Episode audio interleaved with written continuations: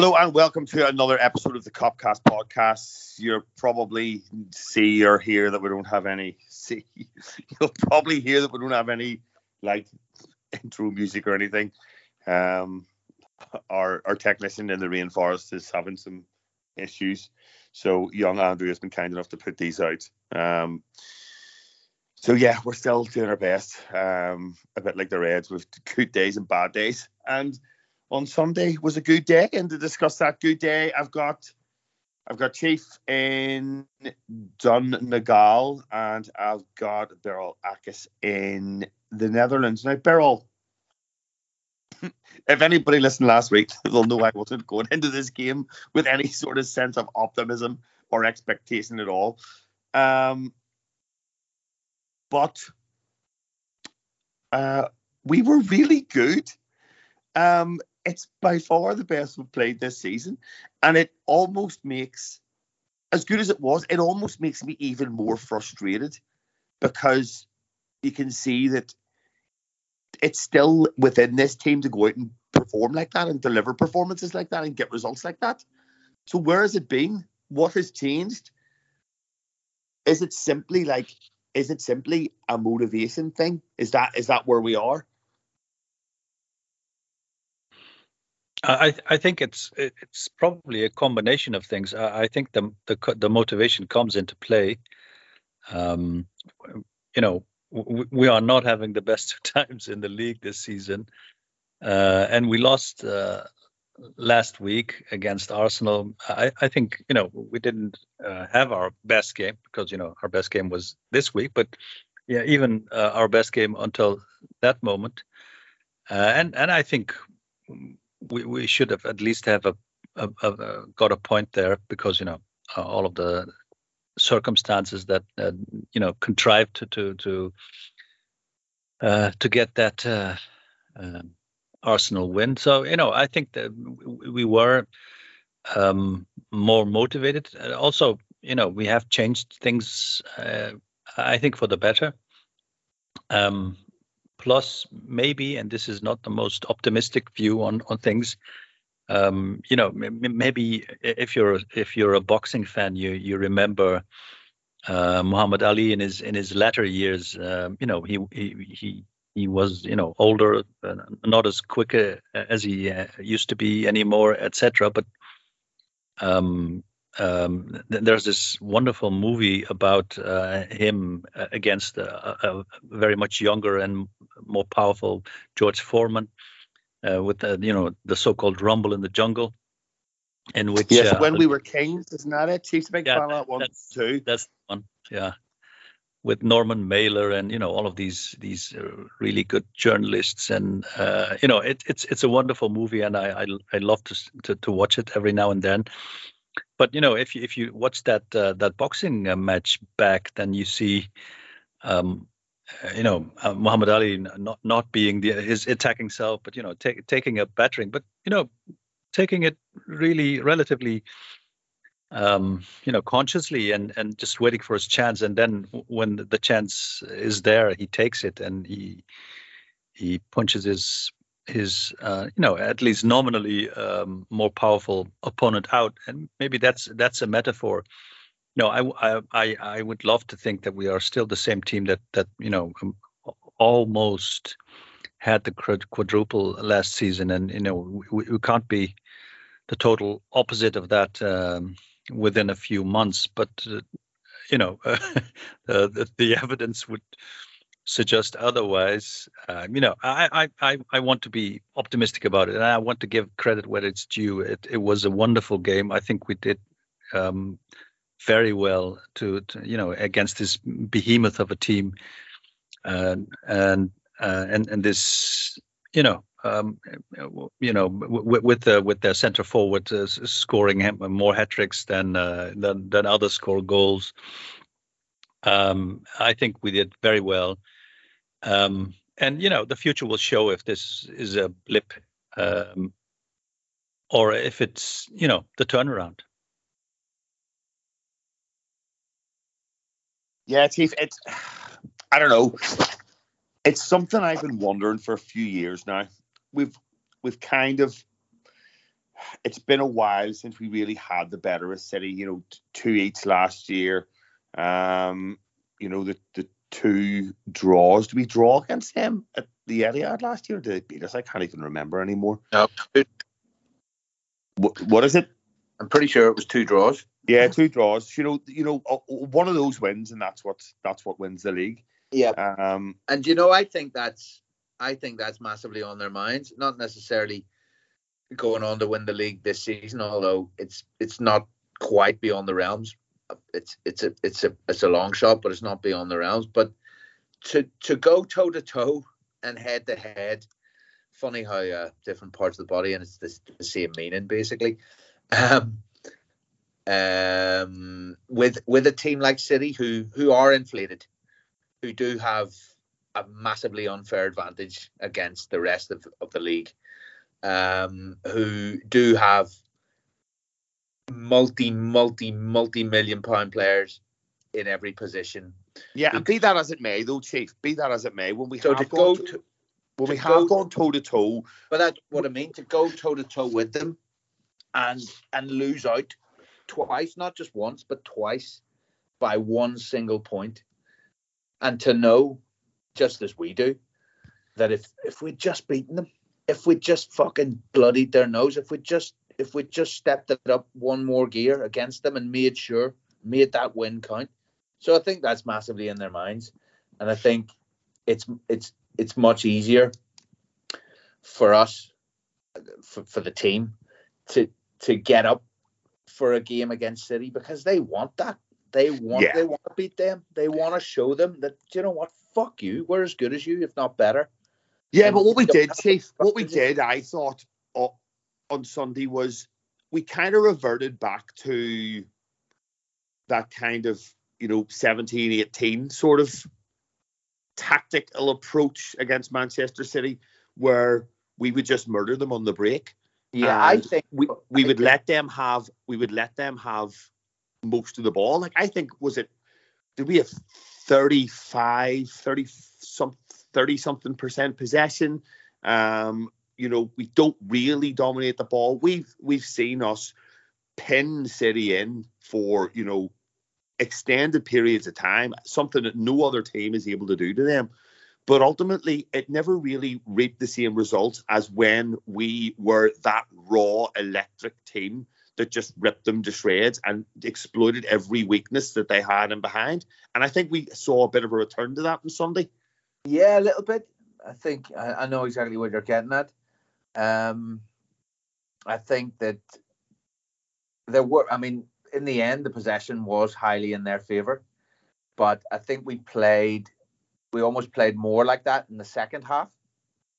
Uh, there were period. There was a, a ten minute period in the first half where uh, I think from what maybe eight to eighteen or ten to twenty, something like that, when they flashed the graphic up, and even Gary Neville said on, on the commentary on Sky, you know, City started this game off really well, but for the last 10 minutes, Liverpool have been bossing possession. And I think it was 70 30 in our favour at that point for the just for the 10 minutes possession, you know. And obviously, over the whole game, it um, it reverted back and City had more of the ball. But I'll tell you what, City are fucking wide open on the break. They're absolutely wide open, and there's other teams have exploited that. Lesser teams than us have exploited that to great effect this year. And we were talking about it last week. Newcastle, Newcastle should have walloped them. And every goal they scored was getting in behind and just tearing away and go, go, go.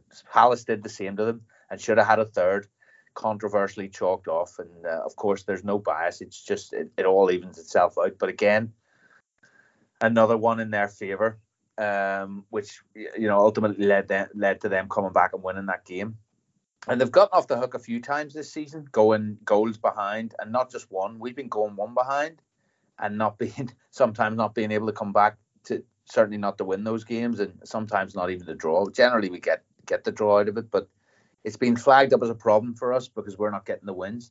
They've gone behind countless times. Well, you can count them, but in in a, a season that's only had what ten or eleven games for them, um, they've gone behind in at least four of their games, which is is pretty unlike them. They're usually a team that comes out, scores in the first five minutes, and goes from there. Or if they haven't scored by halftime, it gets a bit it gets a bit hairy for them. Um, they're not the team that goes two, one, two goals behind week in, week out, and comes back to win. They've been doing that this season. Um, so I think Klopp's there's a couple of things, but I think the, the major thing is Klopp's looked at this season, looked at City's performances, looked at, at, at how teams have had success against them, and he's employed his tactics pretty much spot on, uh, and it's worked for us. Yeah, some good performances in there amongst that as well, Beryl. I think, um, you know, Gomez much maligned this season. Um, it's almost like he's coming back after a really, really bad injury. Um, and he's been out for ages and hasn't played football in like about fucking 15 years. Do you know? But that was that performance did come a bit from nowhere. Um, people have been talking about Milner. I I actually don't mind Milner at right back. He obviously doesn't give you what Trent gives you, but he's up and down there. People were frightened uh, about Foden going up against him, but you know it was a few years ago that I had said when we were scrambling around for for for you know reserve fullbacks before we signed Tsimikas, I guess I would have just been saying to Milner, listen, do you know what you're going to do this year? You're not playing midfield at all. You'll just drop in right back, left back whenever we need a bit of rest or a bit of cover or a bit of an injury. So he does okay, and I'm happy with that. But Gomez's performance is absolutely excellent, and it looks like a it looks like a performance filled with self confidence. Whereas beforehand, he looked like he was second guessing everything that he did. Yeah, you know, um, if you if you look at that um, that performance in isolation, you you you could only conclude one thing, and that you know he was magnificent. He was, um, you know, up against one of the best uh, forwards uh, at this moment, uh, a forward that is is in in in enormous form. Um, you know, if the, if that's uh, a valid thing to say, but you know what I mean. Uh, and you know, um, um, his last um, uh, the last time that he was a center uh, def- central defender for us was against Napoli, and and it, that was not a very good game. So um, after that, I've seen Napoli play against other teams, and they rip every team into shreds. So maybe it wasn't um, it wasn't Joe as much as it was, you know, uh, Napoli and, uh, and, us not being prepared for for them. But um, you know, I, I was myself clamoring for for him to play to right back and and give Trent a rest, a mental rest more than a, a, a, a physical rest, I would say. And uh, he he, uh, he needed to play after Trent um, uh, got injured, and I thought he did very well against Rangers, but you know it was Rangers, and then you know you, you see the news about. Uh, and I was really happy that Ibou was was back because Matip got injured, um, and then you hear uh, Konate is uh, is injured, and oh god, now we have to play Gomez, who isn't you know the, the the best header of the ball because he lacks a bit of physicality in that department and that means that we need to play Milner at right back. I, I was one of those people who thought, oh my God, they go, they are going to rip us into shreds. Um, but they didn't, and they couldn't because we played really well, and um, um, Milner was really well protected, and that had also had to do with uh, Joe Gomez, I think, and um, um, him being perceived as uh, as the lesser of the central defenders. Uh, I think um, Haaland tried to to you know play on him, but you know he didn't get anything out of him, and it, it, I thought it was magnificent. And I you know I have, hope he he's a really nice kid. I haven't you know I, there there hasn't been a, a moment that I uh, thought anything about his personality or you know the way he plays uh, that isn't positive. Um, yeah, he, he hasn't always performed, but it also had a lot to do with with you know the, the bad luck and all the injuries. Um, and uh, I would wish for him to to, to stay fit, and not go to the World Cup, and and to play next to uh, to his buddy uh, Virgil van Dijk, who was also excellent. I'd say, um, it, you know, uh, go on. If if he plays like this, I think he deserves to stay in that place, and uh, let's hope he can continue this. Yeah, really, really encouraging, especially given our, our current situation at centre half. Um, okay, Chief. We've waited long let's, let's get into it. So, couple of things here on the referee. Um, we had a bit of an argument about this. I thought he was, I thought he, if nothing was consistent in what he didn't give each side, um, and if each team is treated consistently um, within the isolation, within isolation during a game of football, I'm kind of okay with that. Um, but there's two like absolutely blatant fouls on Salah. Um, and then the other thing is the goal gets disallowed for for what the referee was getting praised for, which was letting the game flow. So you kind of almost think, what's the point in letting the game flow like that? If something significant comes from it, you're going to go back and say, actually, I got that wrong. That was a foul, which by proxy basically says that all of the other fouls that I didn't give were also fouls during this game by the definition of the VAR. And this one happens to be different because there was a goal scored, which makes no fucking sense at all. Um, but I would just like to lead lead you in to your um, to your love letter to referees, I guess. Well, ultimately, you you you've sort of by what you say there, you sort of highlight the issue because they are letting balls go. They're not letting the game flow because they're not fouls and you just get up and get on with it. They are fouls. And that's what the referee is there to give. That's his whole fucking purpose. So if he's not going to give fouls, and as we know, linesmen no longer give offsides, then can we just fast forward to the point where it's all done by VAR? Yeah, can we just give the linesmen the new title of corner givers or flag wavers or something? Yeah, flag a flag waver, and what's the referee then? Nothing. Uh, flag wavers and whistleblowers. That's what we've got now. Yeah, exactly, because they're making themselves obsolete, and they're making themselves obsolete in a bid to make themselves more relevant. So it's it's kind of a fucked up vicious circle. um. So yeah, I mean, you can look at the, the directive from if it is a directive that we're led to believe from the Premier League, which is to to be more lenient, to let the I think it's just to let the game flow is is the buzz phrase of the moment. And I suppose that's okay to a certain extent. You there we we we we've all watched football over the years. So we all got to the have gotten to the point at some stage where we've thought, oh, for fuck's sake, don't be given that. That's not a foul. Or, you know, or the you know, the archetypal one where the corner the corner's about to come in and before it's even reached the fucking line of the 18 yard box, the referee's blown up for a for a push or something that nobody else has seen. You know, those kind of things. Or where somebody gets, you know, gets to the ball first, kind of deliberately leaves a foot in, and then goes over because they've initiated the contact, stuff like that. You think, okay, can you not see that that's like Harry Kane, for example, the other day? Um, anyone?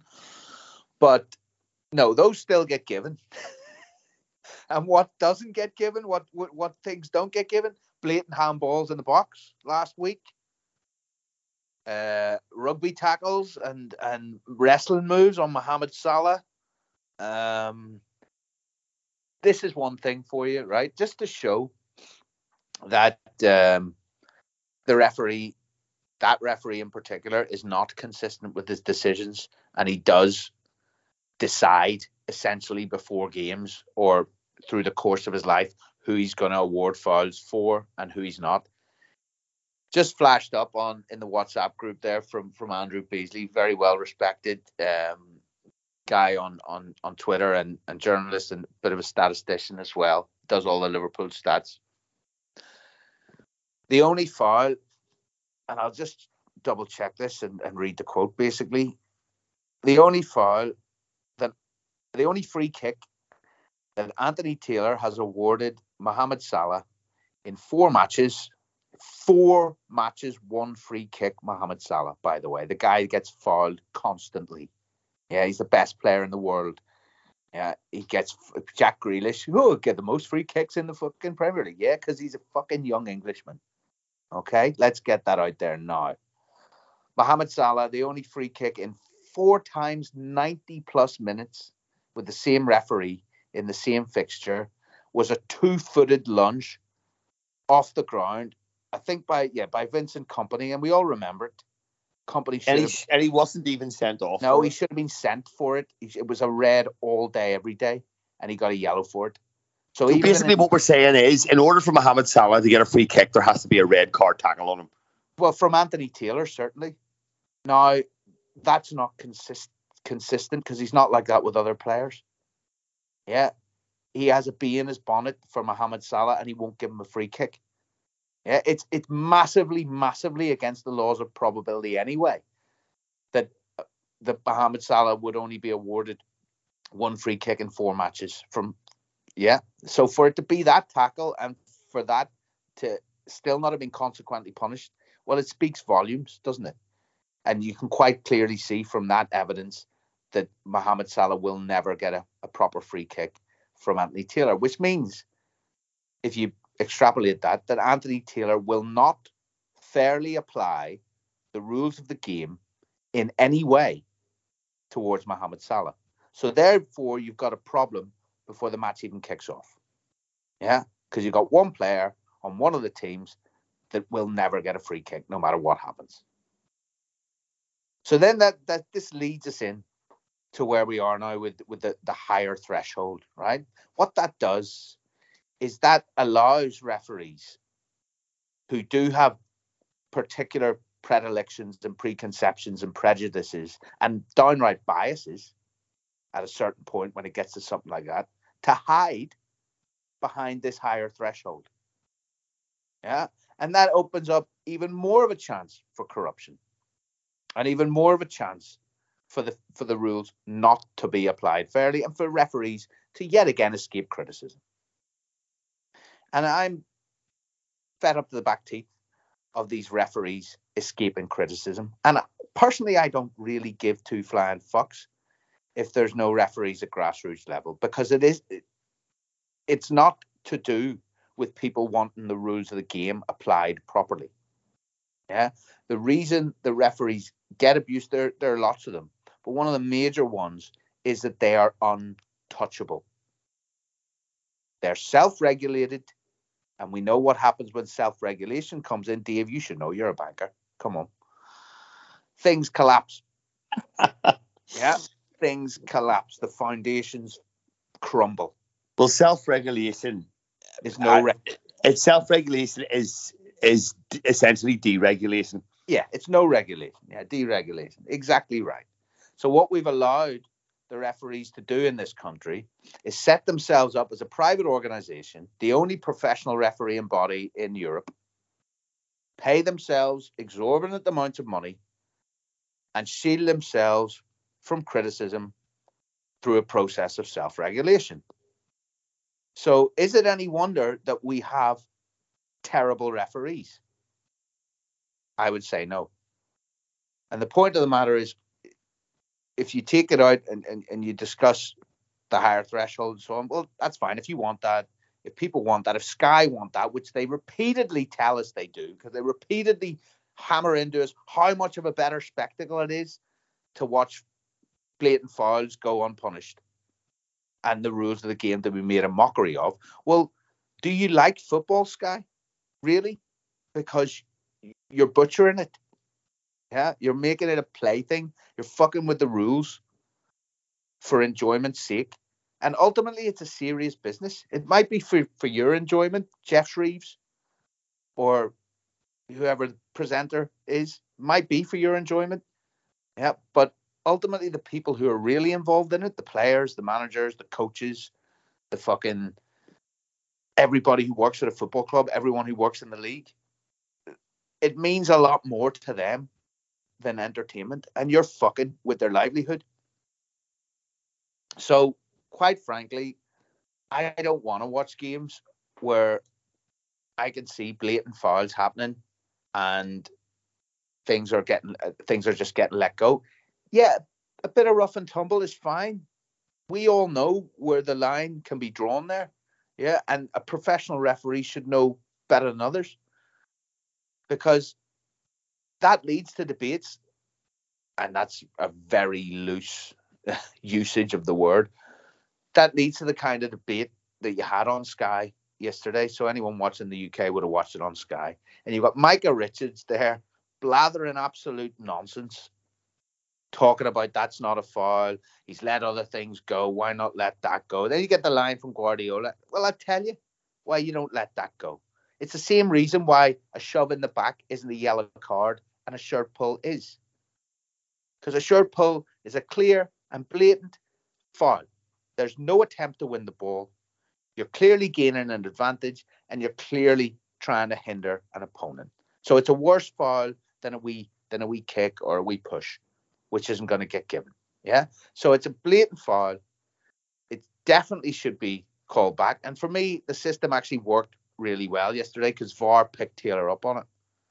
But for Taylor to miss that in the first place is pretty shocking.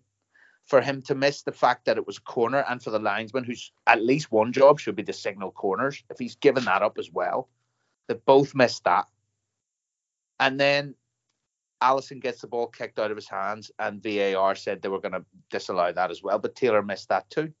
So there's three instances and in that goal, which mean that it's void and yet you still have that inane and puerile debate between Micah Richards, who might be a fun guy but not much upstairs, and Jamie Carragher, who bent over backwards not to defend Liverpool again in that instance. And it leads to a mockery being made of the actual sport and the actual game. And then you start to question yourself why the fuck you even watch it and why you care about it. So if they want to keep this game going the way it has been going and keep people involved and keep people hooked and all the rest of it, my advice would be to trust the product that you have, trust the skill and the quality of the players who dedicate their lives to it. Stop fucking about. Okay, stop fucking about everybody. Hey, brother. yeah, Beryl, I think just to try and get away from referees, but not really get away from referees at all. Um, this issue extends, and I know that Chief will say I'm being really cautious here, um, and I don't want to come across like I'm sounding like a conspiracy theorist or anything, but um, that issue extends beyond Anthony Taylor around Mo Salah. Um, I think he, I saw like statistics flying around. Um, he gets a free kick on average once every 100 and 100 minutes or something like that. Um, Jack Grealish got more free kicks given to him in one season than Salah has had in his Liverpool career. And this is a player that constantly takes on defenders, constantly um, tears teams apart, terrifies fullbacks and centre halves and is targeted by opposition teams because he is that good. So, is this a case of again, we find a narrative which referees buy into? Um, it's kind of the reverse Harry Kane syndrome, where because he's the England captain, um, he can do no wrong, and doesn't really get any free kicks given against him, even when he's trying to break people's necks. Doesn't really ever be questioned on weird falling scenarios in the penalty area, a la Everton Diving. the weekend. Yes, yeah, we can call it that. We can call it that. Cheating, we can call it that as well. Um, whereas Mohamed Salah is this pesky foreigner who has a who has a history of diving coming into the Premier League. Um, and referees are either consciously or subconsciously influenced by that. With just one second, which he doesn't actually. He didn't have that reputation, but they've manufactured the idea that he had that reputation in the first. Well, that's what I mean. That's what I mean. They've created that. They've created that narrative.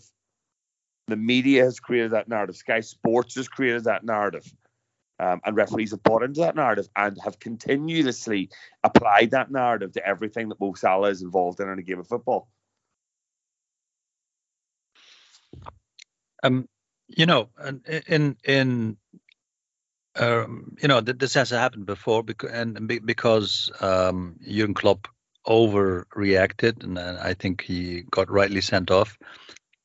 Um, but you get this sanctimonious pleas for you know um, un um, um, you know unconditional love and respect for for referees. But if you uh, see this kind of uh, statistics, and you know, uh, Andrew Beasley, uh, shout out to him again, um, has uh, has you know po- pointed out that that in average, uh, he gets you know he is Mohamed Salah gets one free kick every game.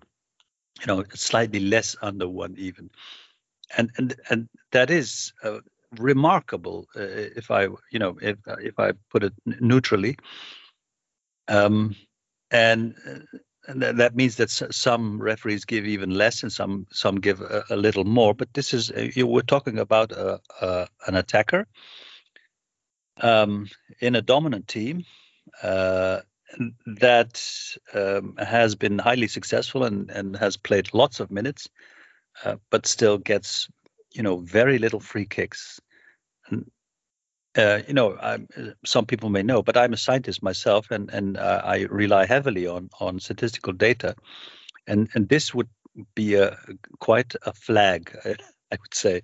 You know, if something goes really against uh, the hypothesis you you know you would have beforehand, then you would be interested to to look into it. And you know, uh, some of some of the problems uh, that Chief just just pointed out, you know, w- with which I wholeheartedly agree um, and, you know, one of the problems is that that you you can't take these statistics uh, and can't make a case of it. You know, just highlight uh, those four games that Andy Taylor um, uh, refereed, uh, and and look at possible fouls that were weren't given and and the fouls that he did give. You know, the the one foul that he did give uh, correction.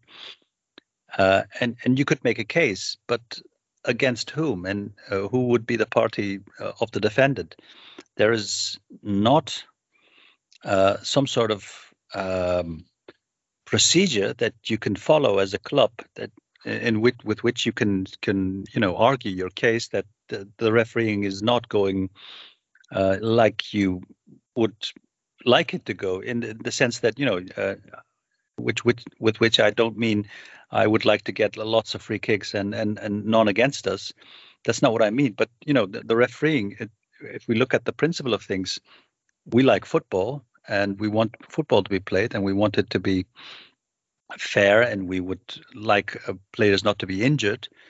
So we need some s- system in which we, you know, you, like you just said, you know, if if if it's if you, if you regulate yourself, then there is no regulation. So if uh, footballers have to regulate their own game, then no, it, it, it wouldn't work.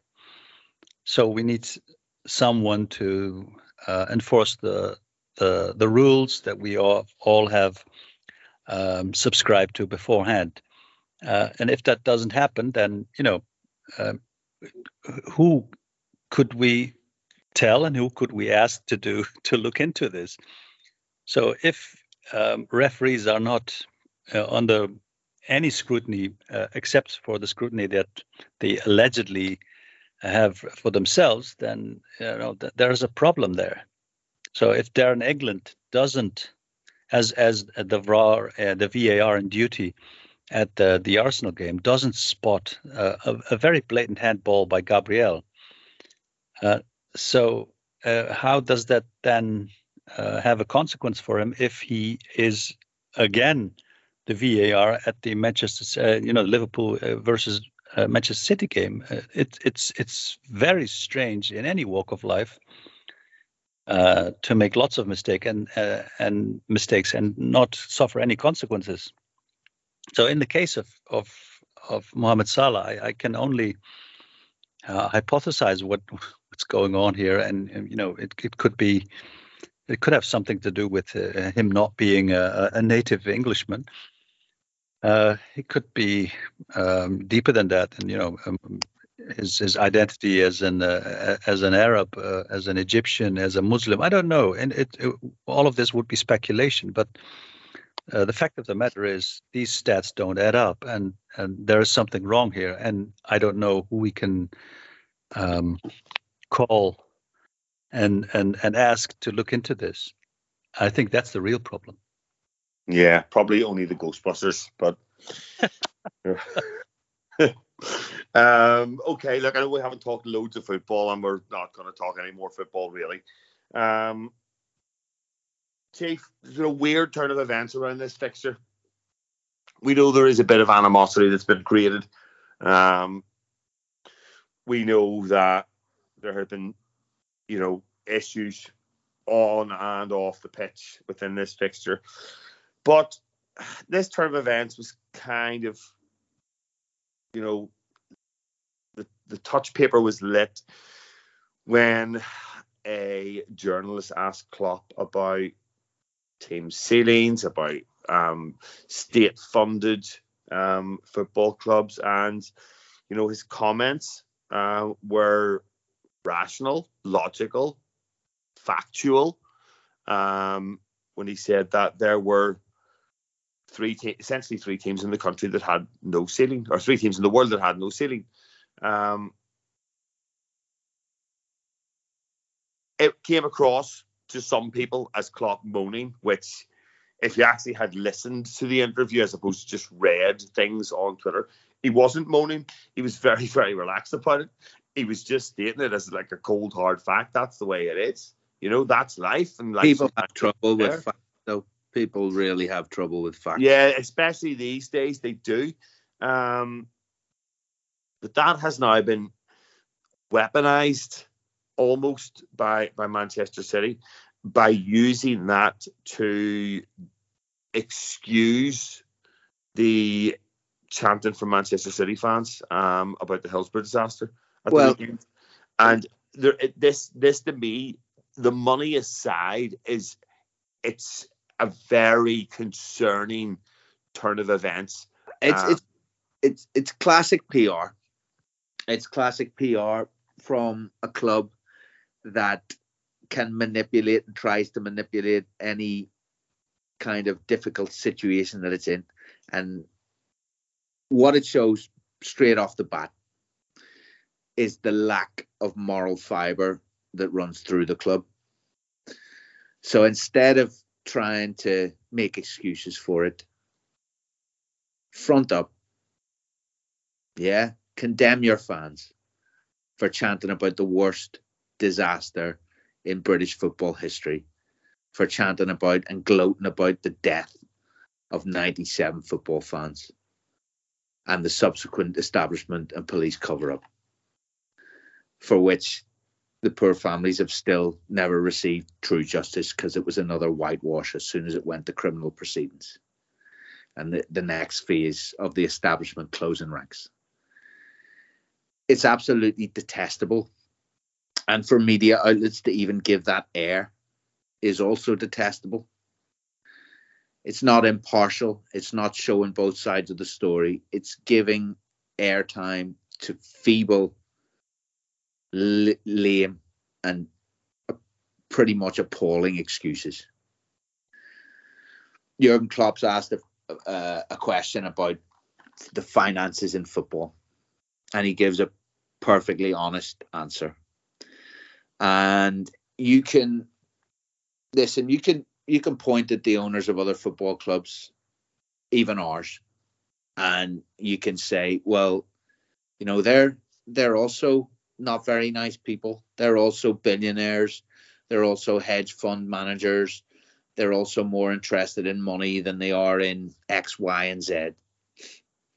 And that's maybe fair enough It's certainly not desirable that most of the football clubs in the Premier League are owned by foreign parties uh, and owned by foreign parties that essentially just want to make money. But that's where we are because that's what the Premier League itself, that body, is all about. Yeah, money. All it cares about is money. Well, we come back to the thing we were talking about earlier on, Chief. What is the Premier League? It's a self-regulated body. Absolutely. And again, it shouldn't be. Nothing nothing in this world should be self-regulated. But except for the except for the the average human being. But um well, the comes, average human being isn't self-regulated, so you know we'll not even go down that rabbit hole.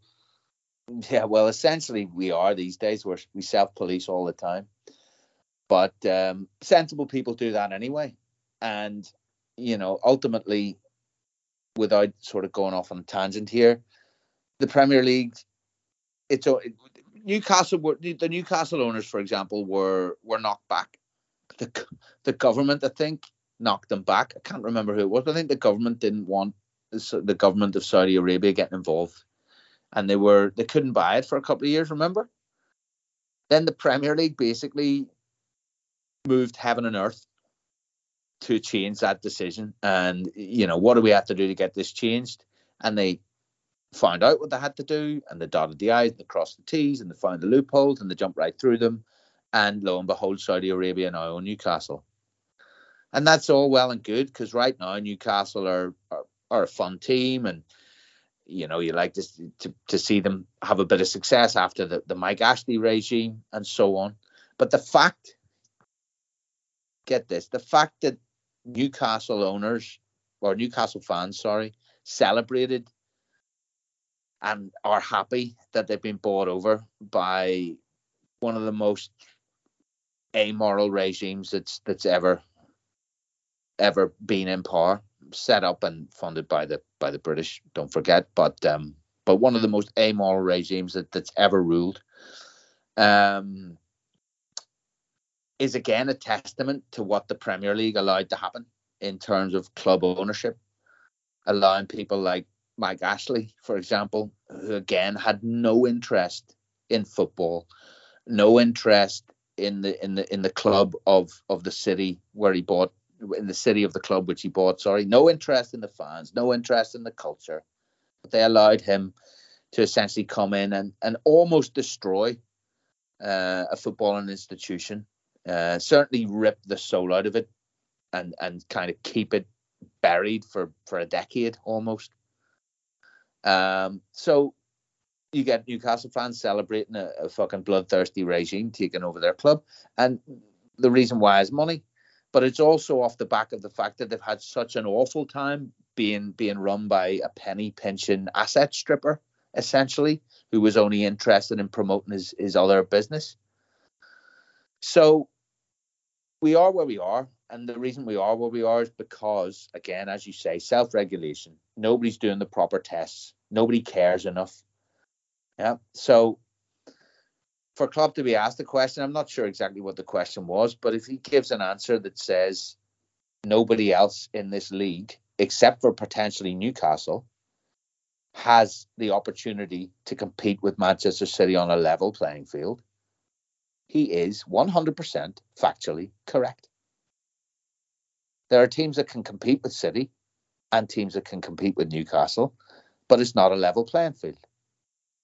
They don't have the same resources, they don't have the same financial backing, they don't have the same political backing, and they don't have the same wherewithal in terms of clout to get themselves out of trouble, to hire the best lawyers, to infiltrate bodies and therefore have uh, people who will be speaking up for them on those bodies. They just don't have them.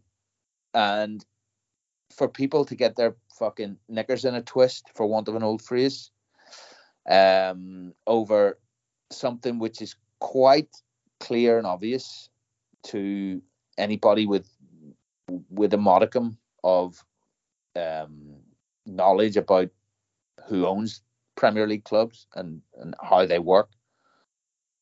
is is completely bizarre. Mean, but it, it, I mean, it's typical because it's led by the media who pick up on something, twist it, try to make it into a story, run with it, try to get clicks and so on. But for people to be so easily swept up into the debate instead of just saying, "Yeah, well, he's just told the truth there," we move on. It's yeah, well, this is it, Beryl, isn't it? Yeah, this this is it. This is it. Um, and there was, God, some of the shite I saw on Twitter about well, Klopp Klopp spent record fees in every position. He bought Van Dijk for 75 million. That's fine. That's grand. Um, he's been there seven years, and he's got Joe Gomez, Joel Matip, who were both basically not paid for, certainly not by him. Um, had Lovren there, he stuck on with forever and ever. He's Andy Robbo at left back. Yeah, Robbo left back, Trent right back, and we don't even need to get into the money that City have spent on on fullbacks. Fuck's sake, one of them is in jail, isn't he? Or well, awaiting. Await, yes, awaiting sentencing. So you know, the thing here is, Beryl, that um, it's missing the point entirely because the fact remains is that no matter how much money Liverpool spend, no matter how much money Manchester United spend or Chelsea spend, they will always be able to be outspent by Manchester City and Newcastle easily without any consideration to balancing books, sacrificing other areas of the pitch, you know, putting other projects, be it stadium expansion or training facilities on hold in order to do it. Um, they don't have to do this.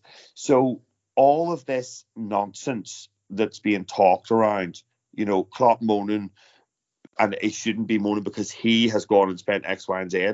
Don't forget, City have done this with very few outgoings until uh, up until this point. The wages that they're able to pay, the agent fees that they're able to to, to pay, um, and this turns the debate away from what the actual issue is, which for me is what will ultimately be the removal of any sort of competitive um, aspect to Premier League football outside of the top two, the same way it is in France, the same way it is in Germany. Yeah, uh, you know, um, Ian Wright said it.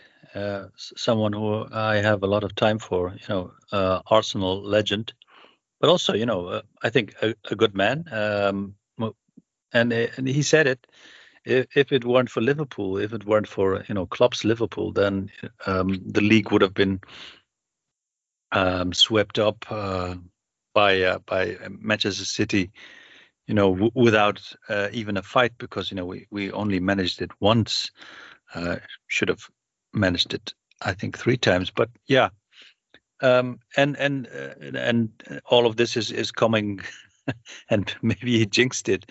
Uh, all of this is happening right now. You know, Liverpool are no beggars. We we have spent money, but you know, if you look at it, it in relative terms, in in you know um, Premier League money, then we have not spent.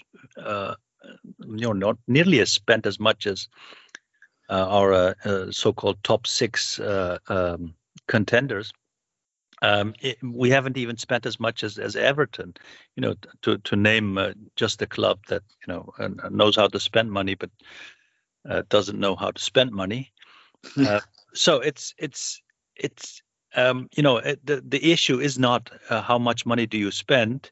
The issue is how much money can you spend, and and even uh, within the, the regulations of the of the Premier League, which are geared towards um, facilitating all of these you know money grabbers and uh, you know all of these investors uh, excuse me who you know are just in it for the money but you know the premier league wants this money so they are facilitating them but then even their rules are not followed by uh, you know um, i don't know how newcastle is doing it at this moment but you know manchester city has been in breach for a couple of times, and this is documented. And the only way they got off at the UEFA was by having better lawyers Um, and you know by UEFA making somehow making some some some form um, mistakes, um, uh, and and and uh, so you know which meant that Man City got off the hook.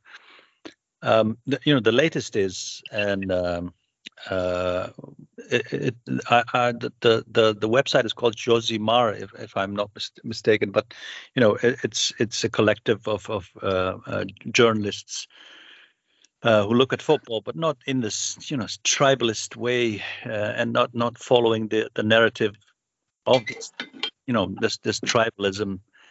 Um, which is, you know, the only way you can discard what what what Klopp says as moaning and they looked into into one of the latest uh, uh, sponsorships uh, deals with with that that Manchester City has is is I, I, believe it calls 8x bet, um, which is allegedly some firm, some betting firm from uh, Southeast Asia, Malaysia, I believe.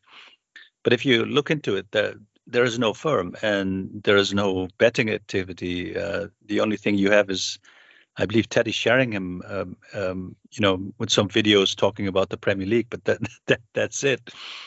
Uh, but still, they they managed to to uh, sponsor Manchester City with you know lots of money, uh, and you know someone else should look into this. Uh, someone who's interested in this and uh, has a you know the, the the proper um, function to to to look to look into this um, but if you would want to look into this, you would see that there's probably something going wrong here. That uh, even Manchester City, you know, is is creating money somewhere um, uh, to uh, s- somehow nominally uh, qualify for the FFP standards, or you know, the the the, the, the sort of FFP standards that uh, that the Premier League has.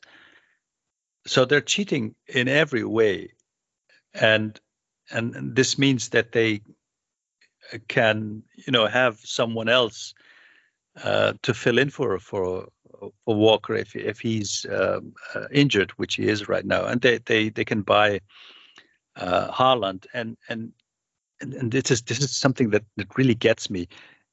People are pointing out that that Darwin Nunez his transfer fee was uh, you know bigger than it was uh, uh, for for Haaland. But uh, in, in, this process, they're they're I think willfully forgetting the fact that there was there were some other funds that you need also needed to have. Um, the the sums that uh, you know the late Mino Raiola wanted and uh, the, the uh, uh, uh, Alf Inge Haaland also wanted, plus the forty immense, million or something he got. Yeah, it's as if that isn't money, as if that isn't money that you don't have to pay because it's not the the, the transfer fee. It's it's it's ludicrous. It's like. Uh, uh, you know, if you if you buy something that you say, yeah, the the the, the VAT uh, tax doesn't count or something like that, it's you, you have to pay it, right? Uh, uh plus uh, the the salaries that he has, and and if if we look at the salaries, we we don't even see what they are being paid. You know, all of these players plus Pep Guardiola, this is documented, are being paid. Um, you know, um, which isn't on the books. Um, if if if everybody wants to turn a blind eye on it, you know, be, because of uh, tribalism, because it's it's the the manager of Liverpool, you know, okay, fine by me, you know, you're welcome. But uh, it's not only Liverpool. Everybody, you know, Manchester United is a real club, um, and you know, partly being ruined by some uh, some and idiots from from uh, from the United States that know don't know anything about football. But it, it's still a club with with real fans, with you know, with with a real history. Um, they can't even compete with this. Um, there's you know there's all this culture going going uh, going to be uh, obliterated by this you know the, the and the sports is going to be obliterated by the by this and if if people don't care about it yeah you know again just because of tribalism that's that would really be a pity. And uh, if they would just listen to the message and not to you know it it being Klopp and it being coming from Liverpool, then they would would probably have to say he is 100% right. Yeah, well, you know, it, it, there. It feels to me that there are there are things afoot here that extend beyond football, and I think we all know what what they are. Curious tonight that um, neither Liverpool, who got to the Champions League final, won two domestic cups and lost out in the Premier League by a point, nor Real Madrid, who had the most incredible run to a Champions League victory probably ever, um, have not won Ballon d'Or Team of the Year. Manchester City have won Ballon d'Or Team of the Year. Now, I'm not sure on what. Um, Are you kidding me? what? Are you kidding me? It, no, no, oh, no. Yeah, the level the level of financial corruption is is oh, it's incredibly worrying and it, it's massively concerning. It really is. You know, and it's it's my it's just a stupid award that nobody really cares about. But again, this is just this is just an extension of the overall um, objective of these of these nation states' purpose of owning well, a football it, club.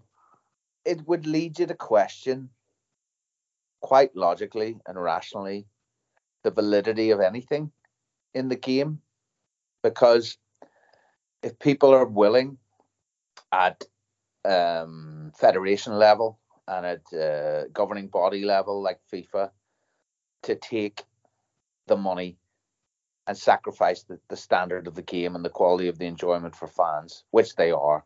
And this World Cup in Qatar is is a shining example of that. And there have been many others, but this is this is this takes the biscuit. Um, and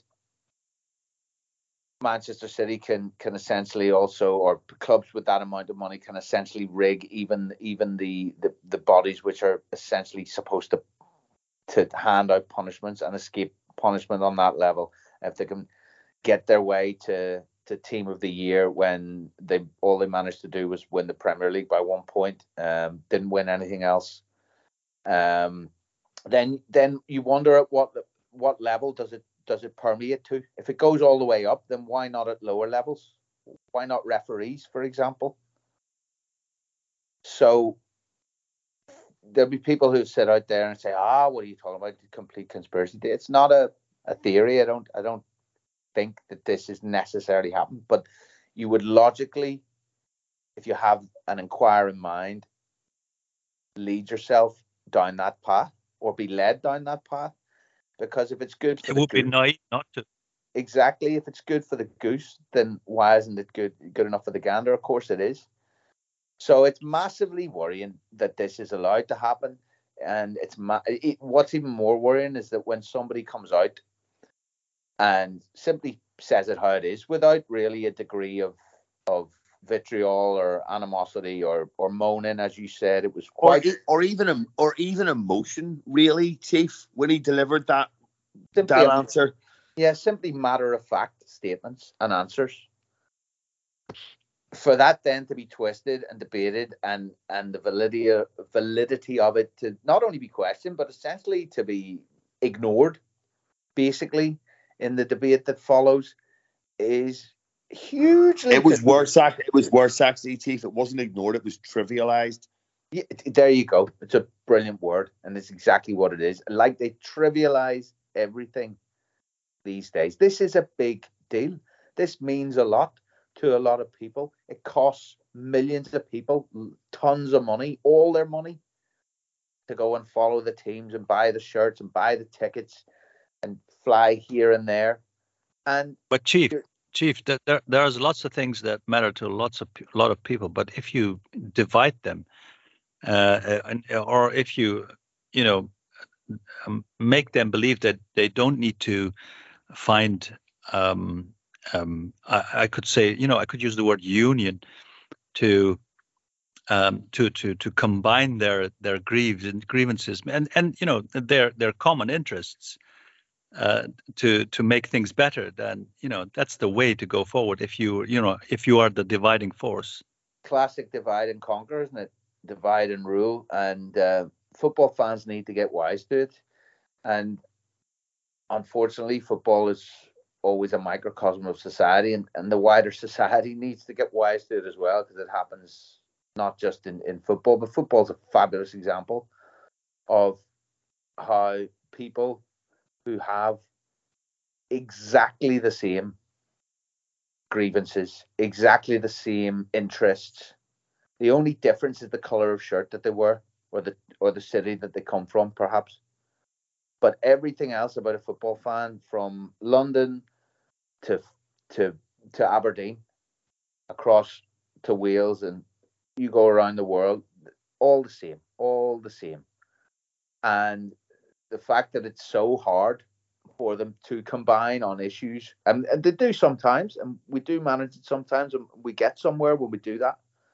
The fact that it's always so difficult to pull people together to see this is, and this goes back, you know, you can reference Hillsborough again here. This was not about Liverpool. It was about football and the way football fans were treated and dismissed and their concerns and, and characterized. characterized their concerns trivialized and ignored that led to that disaster and would lead would lead to others would have led to another one. And it almost led to one in in in Paris just 3 months ago. So these things are still happening you know and the more we allow them to happen and the more we allow the, the, the money to take over the game and the authorities to just piss away what means so much to all of us, the less chance we ever have of getting it back or of saving it. So, yeah, I mean, we've gone a long way from from Klopp's comments, but ultimately, it's a man who was asked a question and delivered a truthful answer, and the level of the debate that's followed has been frankly embarrassing and and more than concerning, um, downright downright worrying, essentially, and and it makes you wonder if any of the people who are supposed to be looking after the game or even commentating on the game or uh, delivering opinions on the game really really care about it actually um, or if they're more concerned about their clicks and their reads and whether 15 year olds who can't stay off tiktok for longer than five seconds are interested in the game or not. Um, you, you've got serious serious problems. So something has to give at some point, and and whether it is just the Liverpool break and Man City go on and win the next ten titles, and everyone just sacks football off. Who knows what it'll be, but but something something's got to give. Yeah, so let's try and move away from the depression of the state of the modern game. Um, it's West Ham on Wednesday night, I think. Yeah, absolutely. Yeah, West Ham Wednesday night. Um, so, uh, Birol, give me a team and give me a score. I haven't watched West Ham this season uh, even once, but uh, you know, going going on what, what they were uh, last season, uh, I hope uh, Alisson, I hope Trent, because you know he was back. Um, uh, in this system, I, I, think it would work. Uh, I hope Gomez, I hope Virgil. Um, it could be Robertson or Tsimikas. Uh, midfield, I think uh, Elliott did really well. But yeah, he was good. He was really good, wasn't he? Yeah, uh, but still, I was nervous. and I thought, you know, um, attacking, he didn't offer a lot. He had even two chances, I would say. He could have done more um, you know, given everything he did to protect Milner and to, you know, go forward and come back, I think he he really deserves lots of credit for that. But uh, maybe you know it means that we need someone else in there, another body. Uh, it could be Carvalho, like um, um, in the game against City. It could be Henderson, of course. Uh, Fabinho, Thiago. Um, I think it's it's a really good thing to have uh, Salah uh, in centrally. Uh, so I would like to see him there, and uh, you know, behind him, in, uh, Firmino had lots of good games. I, I thought against City he wasn't, he, you know, that good, but um, you know he is uh, he is a better second striker or a ten than Darwin is, and and still we don't have Jota, so maybe he needs to play from the left. So I would say Salah, Firmino, and then uh, Darwin. That's it. Yeah. Yeah. yeah. Scoring, you're not very good. Score, yeah, we, we, yeah. Let's let's just go and beat them, and uh, I, I like the clean sheet, so two 0 Yeah, I like two 0 as well. Um, Chief, you're a big mate. Nunez looks like no option but to stick him maybe out the left hand side. Well, that's it. Um, and Nunez showed um, a little bit of everything when he came on. So there were he did a lot of good things, but when it came to the finishing, it was poor. And uh, your cabbage, your cabbage shout was was was seconded by a couple of people. And yeah, listen, a couple of it was a little bit of a joke with a ja- little. It's a little bit of you know um, exaggeration for comedic yeah. effect in there, but like you know, I'm worried and that has done nothing but nothing to alleviate my concerns. No, I mean I can I can understand that that he, he's incredibly raw and the the nerves and whatever got to him and the finishing was was way off, particularly that. Uh, I don't, you know the one I mean, where you can't even describe really what it, what it was. He sort of he like, he like flicks, flicks it over the keeper and then he falls over. Yeah, and it's not going anywhere near the net or anything. Yeah, no. Was, but, I think Cancelo. I think Cancelo walks back and and, and stops it before yeah, it stops the ball before it stops. Yeah, you know? it was a, it was really a nothing. And there's the other one where he's where he's leading it. What is it? A three on one. Three on one, and he's got to pick out Salah, you know, and he's just desperate for his goal, and the, the finish I think gets blocked in the end, and you know, it wasn't. Uh, it certainly wasn't one for the one for the cameras. Um, but he, he does basically have to start him, and I, I think that's a good thing because I think he'll get now three, four, five games uh, before the World Cup, and he'll get a chance to play himself into believing that he should be there and into, into really into settling in because you can sort of talk all you want uh, about chances and and this and that, but he's hardly played any minutes. I think he's he's played less than 500 minutes so far um, and what's that like? It's less than less than five games, um, or just about five games. Um, so five ninety minutes. So it's it's nothing. It's it's no sample size. So the only way to feel that you've settled or you are settling is to play and to play regularly. So I think it would be a good thing. I, I would agree with Birol's t- team. Basically, it's uh, Trent should come back in.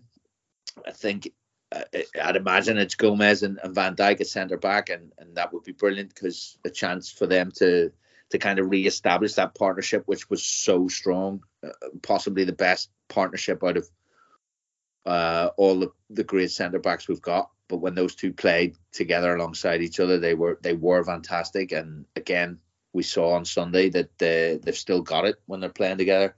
Uh, I think Carvalho might come in in that in that uh, I'm not. Sh- I think Henderson comes back in, uh, and I'm not sure whether one of Fabinho or um, Thiago gets the rest.